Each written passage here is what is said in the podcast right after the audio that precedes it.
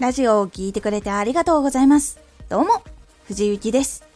毎日16時、19時、22時に声優だった経験を活かして、初心者でも発信上級者になれる情報を発信しています。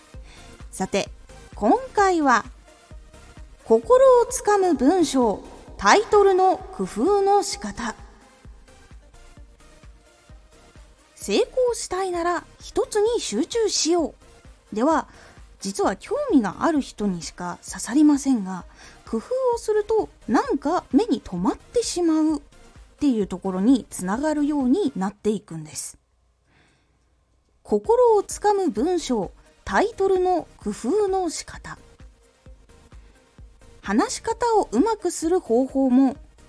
実は相手に届ける力としてはちょっと弱いところがあります。短くシンプルで伝わりやすい文章タイトルではもちろんあるんです。どうしてももう一工夫が思いつかなかった時にはこのままもちろん出しても大丈夫です。ですがこのタイトルっていうのは多くの人が考えつくタイトルになりやすいんです。成功したいなら一つに集中しよう。話し方をうまくする方法。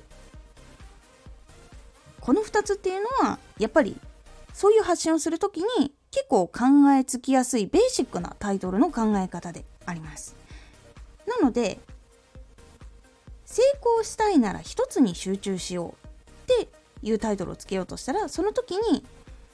状況を想像させる言葉っていうのを一つ入れてみてください。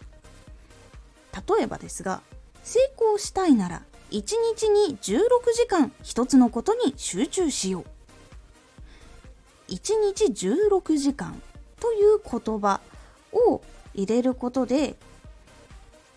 成功したいなら一つのことに集中しようって言われてもどれくらいか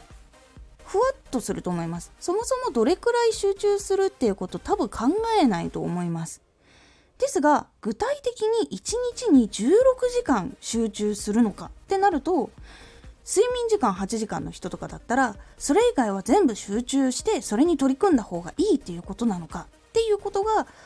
感じられると思います。そのタイトルだけでも。なのでこの想像ができる言葉っていうのがあると結構印象が変わります。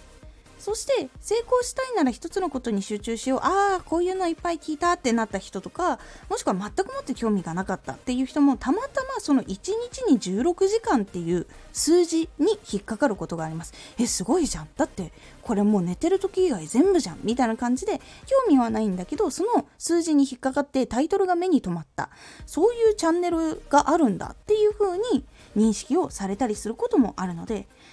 そのタイトルの中に状況を想像させる言葉っていうのを入れるのが大事なポイントになります。他にも先ほどの話し方をうまくする方法っていうのも先ほどのように状況を想像させる言葉っていうのを入れることで結構想像しやすくなります。例えばですが3日で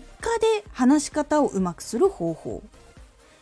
最初の話し方をうまくする方法ってどれくらいでうまくなるかが想像できないかと思います。ですが3日でうまくなる。だったら試してみようかなってなりませんか？3日だったらやれそうな気がしませんか？っていうふうに数字とか日にちとか具体的なものが入ってそれで状況を想像ができるようになると動きやすくなるんです。実際に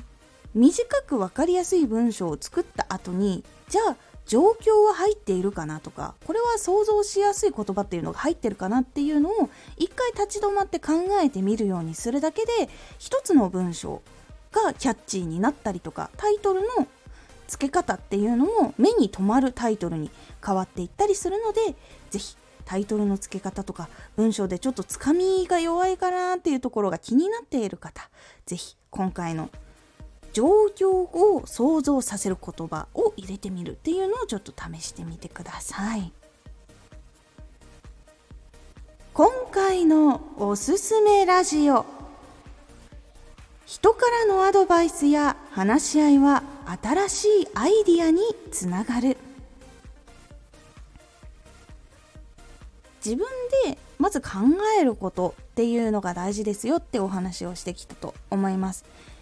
でもそれがずっと続きすぎるっていうのはあんまり良くないんです。自分の考えっていうのはやっぱりどうしても自分の環境とか価値観とか見えているものに影響してしまうのでその他話し合いのタイミングとか人からアドバイスをもらった時とかに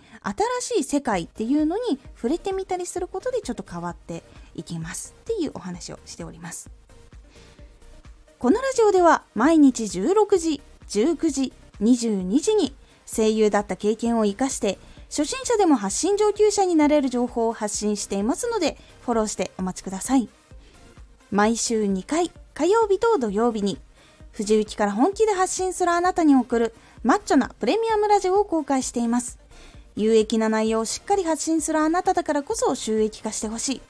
ラジオ活動を中心に新しい広がりにつながっていってほしい。毎週2回火曜日と土曜日。ぜひお聴きください。ツイッターもやってます。ツイッターでは活動している中で気がついたことや役に立ったことをお伝えしています。ぜひこちらもチェックしてみてね。コメントやレター、いつもありがとうございます。では、また!